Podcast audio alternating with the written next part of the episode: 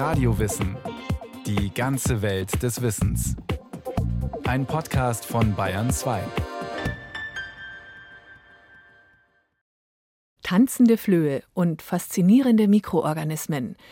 Die Erfindung des Mikroskops hat den menschlichen Blick auf die Welt von Grund auf verändert. Ein Haar erscheint wie ein armdickes Seil. Blütenpollen wirken wie exotische Früchte mit Stacheln. Und in einem klaren Wassertropfen tummeln sich Myriaden kleiner Monster. Unter dem Mikroskop offenbart die Natur, was dem reinen Auge verborgen bleibt und eröffnet ungeahnte Dimensionen. Seit der Mensch die Welt um sich herum vergrößert, zeigt sie ihm ein immer detaillierteres Bild von sich. Den ersten Blick auf diesen Mikrokosmos erhaschen Gelehrte am Anfang des 17. Jahrhunderts. Kaum vorstellbar, wie es sich angefühlt haben muss, mit eigenen Augen auf eine vollkommen unbekannte, weil bislang unsichtbare Welt zu schauen. Angefangen hat es mit etwas, was ganz viele, ich auch, auf der Nase tragen, nämlich mit der Brille. Beschreibt Marion Maria Ruisinger. Sie ist Direktorin des Deutschen Medizinhistorischen Museums in Ingolstadt. Dass durchsichtige Linsen oder auch Wassertropfen vergrößernd wirken, ist damals schon lange bekannt. Ab dem Mittelalter gleichen sogenannte Lesesteine aus geschliffenem Beryl, einem durchsichtigen, glasähnlichen Mineral, Sehschwächen aus. Aus ihnen entwickeln sich Monokel und Brillen. Vom Beryl leitet sich auch das Wort Brille ab. Dementsprechend sind die Brillenmacher im 17. Jahrhundert die Fachleute für gläserne Linsen, sagt die Medizinhistorikerin. Brillenmacher waren tatsächlich auch die ersten, die es mal ausprobiert haben, was passiert, wenn man mehrere Linsen in einem Sehstrahl hintereinander anordnet. Dafür braucht man so eine Röhre, wo man diese Linsen dann fixieren kann. Und wenn man durchguckt, je nachdem, wie die Linse geschliffen war, wie die Röhre gestaltet ist, konnte man plötzlich sehr Fernes deutlich näher sehen. Das war dann das, was wir heute Teleskop nennen. Oder man konnte ganz kleine Dinge viel größer sehen. Das ist das, was wir heute Mikroskop nennen. Man kann also sagen, der Blick in die Ferne und die Entdeckung dieser kleinen Welt haben eine gemeinsame Geburtsstunde und einen gemeinsamen Geburtsort, nämlich die Werkstatt des Brillenmachers, so um 1610, 1620. Geburtshelfer für beide Instrumente ist das im ausgehenden Mittelalter allmählich erwachende Interesse, im Buch der Natur zu lesen. Im Buch der Natur lesen, das heißt nicht nur die alten Schriften eines Dioskurides zum Beispiel untersuchen, sondern rausgehen und die Pflanzen vor Ort ansehen. Nicht nur die Anatomie des Galen studieren, sondern den Leichnam selbst eröffnen und nachschauen.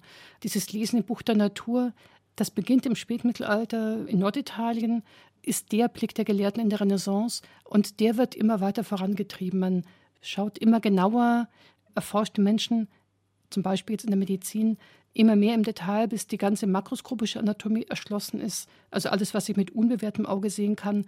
Und dann, um es dann noch weiter vorantreiben zu können, dann muss man eine Vergrößerung ansetzen. Zunächst mit der Lupe, später dann mit dem Mikroskop. Im Grunde entspricht das Prinzip des Mikroskops einer doppelten Lupe. Das von der ersten Linse, dem Objektiv, vergrößerte Bild wird von einer zweiten Linse, dem Okular, nochmals vergrößert. Die Werte beider Linsen vervielfachen sich dabei. Schafft das Objektiv beispielsweise eine 20-fache Vergrößerung und das Okular eine 10-fache, ergibt sich insgesamt eine 200-fache Gesamtvergrößerung des betrachteten Objekts. Und die Natur bietet reichhaltigen Lesestoff für das optisch unterstützte Auge der Forscher. Menschliche Exkremente oder Säfte wie Blut, Speichel, Urin, oder die Samenflüssigkeit lassen sich genauso unter die Lupe nehmen wie Pflanzen oder Naturphänomene, wie etwa Schneeflocken. Den Anfang machen allerdings wohl Insekten. Als quasi erste mikroskopische Abbildung gilt eine Bienenzeichnung des italienischen Naturforschers Francesco Stelluti. Er zeichnet das gesamte Insekt überlebensgroß in unterschiedlichen Perspektiven, aber auch einzelne Details wie den Kopf, die Beine oder die Fühler. Und auch andere Insekten beschäftigen die Gelehrten. Stellen sie doch ein geradezu ideales Untersuchungsmaterial dar. Sie sind verfügbar und relativ robust. Klein, aber auch nicht zu klein. Der englische Wissenschaftler Robert Hooke etwa stellt in seinem Werk Micrographia unter anderem mikroskopische Beobachtungen über den Floh an und schwärmt Er ist über und über mit einer wunderbar polierten dunklen Rüstung geschmückt, deren Platten fein gefügt sind und viele scharfe Nadeln tragen. Diese ähneln den Stacheln des Stachelschweins oder blanken, spitz zulaufenden Stahlnadeln. Er hat auch zwei Beißwerkzeuge, ein wenig wie die der Ameise, aber ich konnte keine Zähne entdecken. Folgerichtig werden die frühen Mikroskope auch Flohgläser genannt. Während das Teleskop dazu führt, dass das geozentrische, also erdzentrierte Weltbild ins Wanken gerät und der Erde und damit dem Menschen allmählich seine zentrale Position im Universum nimmt, verursachen die Studien mit dem Mikroskop übrigens keine Konflikte mit der Kirche. Die Untersuchung der Natur wird als Untersuchung der Schöpfung Gottes verstanden. Man kann sagen, Naturforschung, so betrachtet, ist eine Form von Gottesbeweis und deswegen ganz unproblematisch für die kirchliche Lehre. In der Praxis ist das Mikroskopieren allerdings ganz und gar nicht unproblematisch. Durch die Linse tatsächlich etwas zu sehen, eine Herausforderung, beschreibt Wissenschaftshistorikerin Julia Böttcher vom Erlanger Zentralinstitut für Wissenschaftsreflexion und Schlüsselqualifikationen. Man kann zum Beispiel für die Mikroskope des 17. Jahrhunderts anhand von Nachbauten sehr schön sehen, dass das Bild beispielsweise immer auf dem Kopf stand, wenn man dahin durchgeschaut hat. Das heißt, allein schon die Probe vor der Linse zu verschieben, war etwas, was man mit Erfahrung meistern musste, weil man sie intuitiv in die falsche Richtung geschoben hätte. Die größte Herausforderung der Zeit ist es allerdings, überhaupt erst einmal qualitativ hochwertige Linsen herzustellen. Das Ziel ein scharfes, farbreines, unverzerrtes, stark vergrößertes Bild. Die Realität aber sieht meist anders aus. Linsen von Mikroskopen, die zur Entwicklungszeit stammen, hatten zahlreiche Farbfehler beispielsweise auch mit, weil man nicht in der Lage war, die unterschiedliche Brechung verschiedener Farben von Licht in den Griff zu bekommen. Das gelang erst im 19. Jahrhundert. Denn Licht besteht aus unterschiedlichen Wellenlängen, also mehreren Farben was beispielsweise sichtbar wird, wenn aus einem angeleuchteten Prisma das Licht in einer Art Regenbogenstrahl wieder farbig austritt. Man sieht ein hochgradig künstliches Bild, könnte man sagen. Etwas, was der normalen alltäglichen Wahrnehmung teilweise richtiggehend entgegensteht und das man dann mehr oder weniger erstmal interpretieren muss oder überhaupt deuten muss, um es dann entweder beschreibend oder halt als Zeichnung an andere zu vermitteln. Tüfteln ist also angesagt. Und das gelingt wohl keinem so gut wie dem Niederländer Antonie van Leeuwenhoek. Als Tuchhändler hat er gelernt, mit starken Lupen die Qualität von Stoffen zu untersuchen. Und er treibt das Lupenprinzip zur Perfektion, löst das Problem der Farbfehler bei mehrlinsigen Mikroskopen auf seine ganz eigene Weise, mit einer einzigen Linse. Medizinhistorikerin Marion Maria Ruisinger. Der hat sich nicht bemüht, ein möglichst klares Glas zu finden, das dann möglichst gut geschliffen wird von einem Linsenschleifer, sondern der hat das selbst gemacht in seinem Hinterstübchen im Geheimen, hat das Geheimnis auch mit in das Grab genommen, hat eine große Zahl von Mikroskopen produziert und vermutlich hat er diese winzig kleine Linse, so groß wie den Kopf von einer Glasstecknadel, wahrscheinlich hat er die dadurch produzieren können, dass er einen feinen Glasstab erhitzt hat, sodass er vorne flüssig wurde und mit so einer drehenden Bewegung sich dann hier eine kleine Kugel geformt hat. Und diese winzige Kugel an dieser Glasschmelze, die wurde dann seine Linse. Eine bis zu 270-fache Vergrößerung schafft Leeuwenhoek mit seiner Apparatur, die insgesamt nicht größer ist als eine Streichholzschachtel und die er sich ganz dicht vors Auge halten muss. Damit sieht er mehr als alle anderen zuvor, ohne zu wissen, was er da eigentlich sieht. Er hat sich seinen eigenen Zahnbelag abgekratzt und angeguckt, gesehen, dass da irgendwas drinnen ist. Würmchen, Tierchen, was Schwarzes, was Dunkles. Aber er hat es nicht weiter benennen können, hat es nicht verstanden, nicht verstehen können, was es ist. Erläutert die Medizinerin und Medizinhistorikerin. Es waren Bakterien, aber um Bakterien sehen zu können, muss ich Bakterien kennen. Das heißt, hier wurde die Mikroskopie ganz wichtig für die Bakteriologie, aber zuerst musste das Konzept der Bakterien erdacht werden durch ganz andere Methoden und erst nachdem dieses Konzept auf dem Tisch lag, konnte man dann das, was man sah, auch entsprechend einordnen. Sind diese Konzepte aber schon vorhanden, hilft das Mikroskop nun, sie auch zu beweisen. Auch dafür nennt Marion Maria Ruisinger ein Beispiel. Als 1628 William Harvey seine Schrift publizierte in Frankfurt, in der er behauptet, dass das Blut im Körper im Kreis fließt, da hat er ganz starken Gegenwind bekommen von seinen Kollegen, weil er damit das System der antiken Medizin, was fast 2000 Jahre lang Gültigkeit gehabt hat, umgekippt hat. Das war eine Revolution. Das konnte man so nicht glauben. Und sie hatten ein starkes Argument. Man konnte nämlich nicht wirklich schlüssig beweisen, nicht nachweisen, dass das Blut im Kreis fließt. Ihm hat die Verbindung zwischen den Arterien und den Venen gefehlt. Die konnte er nicht sehen mit bloßem Auge. Das hat dann erst eine Generation später ein Anatom aus Italien leisten können mit dem Mikroskop.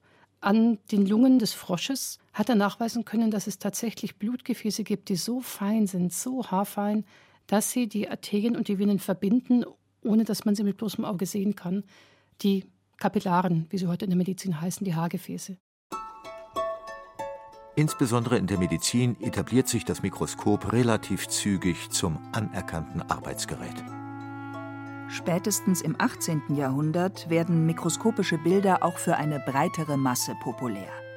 Die barocke Gesellschaft amüsiert sich kollektiv an der vergrößerten Natur. Mit Hilfe des Beamers des 18. Jahrhunderts, dem sogenannten Sonnenmikroskop.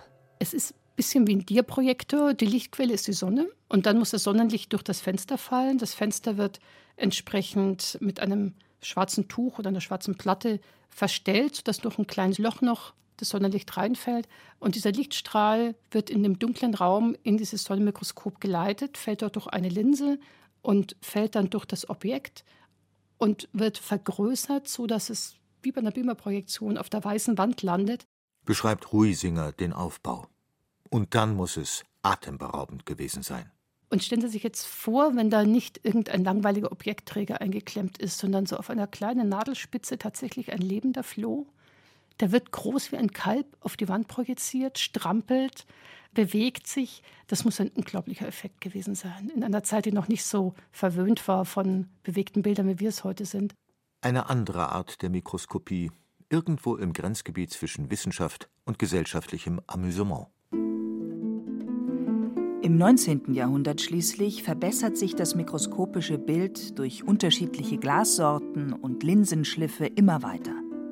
Optiker wie Karl Zeiss fertigen Mikroskope von bis dahin ungeahnter Präzision.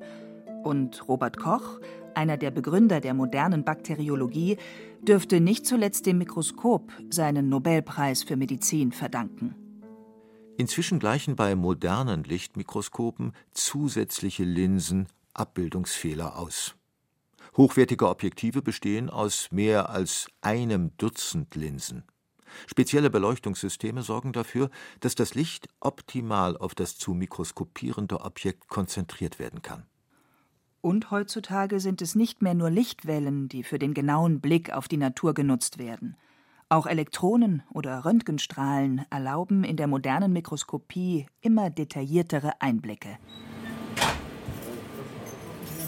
Universität Erlangen, Institut für Mikro- und Nanostrukturforschung.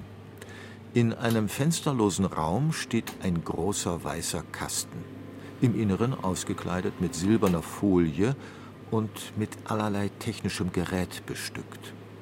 Es ist ein hochauflösendes Röntgenmikroskop, das optisch zunächst einmal nichts mehr mit einem Lichtmikroskop zu tun hat. Der Aufbau ist aber im Grunde genommen ähnlich, beschreibt Materialforscher Professor Erdmann Spieker. Statt Licht kommen hier eben Röntgenstrahlen zum Einsatz. Wir haben links eine Röntgenquelle, da werden also Elektronen auf ein Metall beschleunigt. Hier ist das ein Chrommaterial und das erzeugt ganz spezielle Röntgenstrahlung einer Wellenlänge. Und diese Röntgenstrahlung wird dann hier in einem Kondensersystem gebündelt und auf die Probe gebracht. Die Probe sitzt hier auf einem ganz feinen Pin, also auf einer Spitze. Dann hat man hinten eben auch Linsen, man braucht spezielle Linsen und dann wird das auf eine Kamera gelenkt. Auf dem feinen Pin sitzt scheinbar nichts. Doch die Probe, die hier untersucht wird, ist einfach selbst schon so klein, dass sie nur unter dem Mikroskop auf die kleine Spitze übertragen werden kann. Neben dem Röntgenmikroskop hat der Werkstoffwissenschaftler ein Beispiel vorbereitet, wie es auch die frühen Mikroskopforscher auf dem Tisch gehabt haben können. Einen Schmetterling, einen grünen Zipfelfalter. Mit bloßem Auge wirkt der Flügel des kleinen Falters leicht pudrig. Unter dem starken Lichtmikroskop dann zeigen sich schon kleine längliche Schuppen, die dachziegelartig übereinander liegen und schillern. Im Röntgenmikroskop schließlich offenbart eine einzige dieser winzigen Flügelschuppen das ganze Geheimnis ihrer Farbpracht.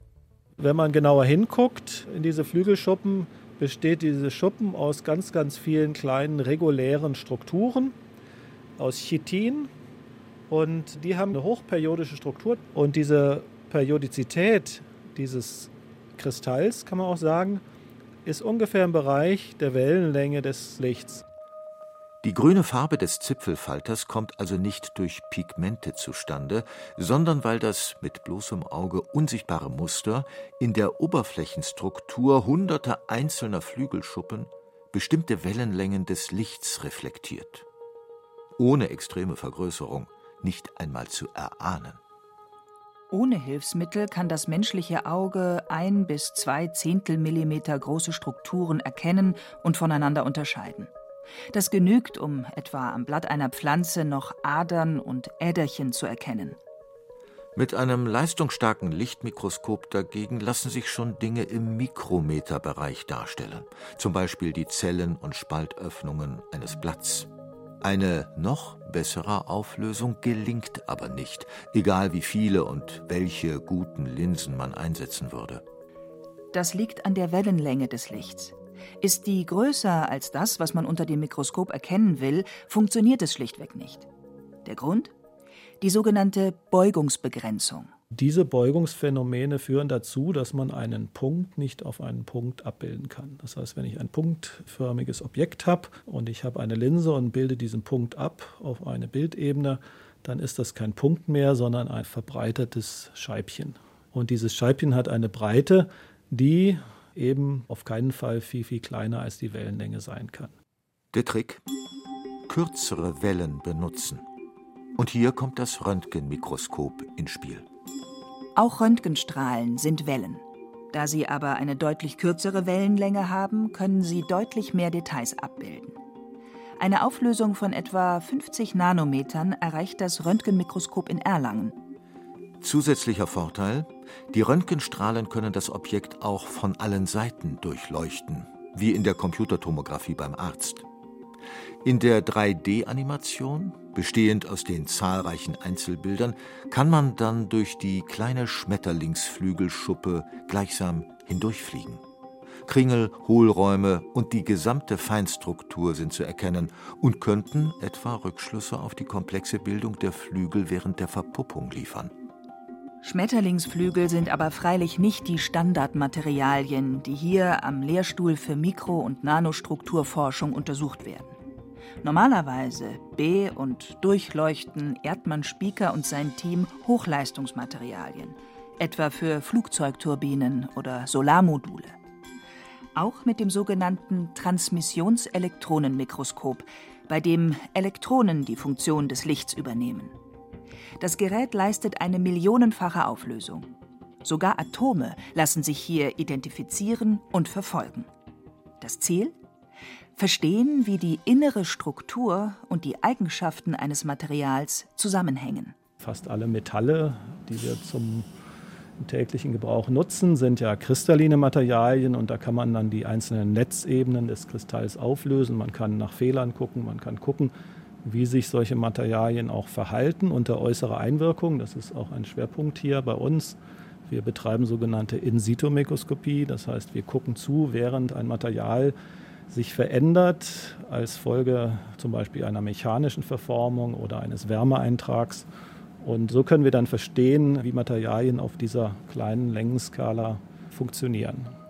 Entsteht der sichtbare Riss in einer Flugzeugturbine vielleicht schon lange vorher auf atomarer Ebene?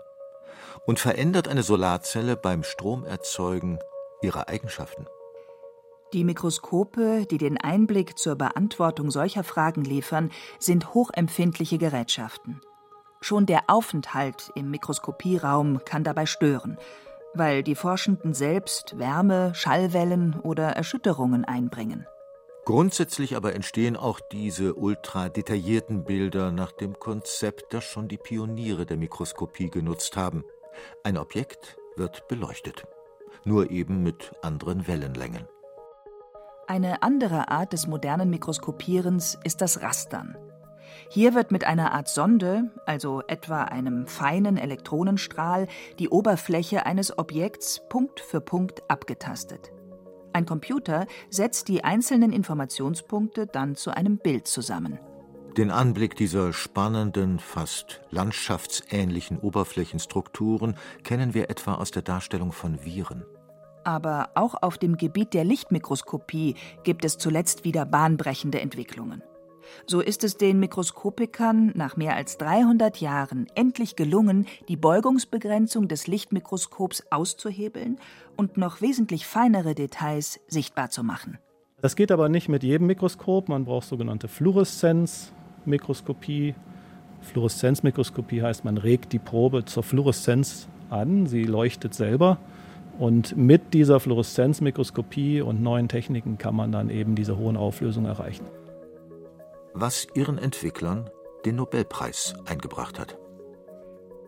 Die Stärke der modernen Mikroskopie liegt letztlich in der Kombination der verschiedenen Mikroskope. Das eine zeigt, dass es an einer bestimmten Stelle etwas zu sehen gibt. Das nächste zeigt, was es dort gibt, und ein weiteres durchleuchtet das Objekt bis zum kleinsten Atom oder Orbital. Das Gesehene dann zu interpretieren und einzuordnen, das obliegt dann wieder der Kunst des Forschers. Genauso wie im 17. Jahrhundert, als das Mikroskop erfunden wurde.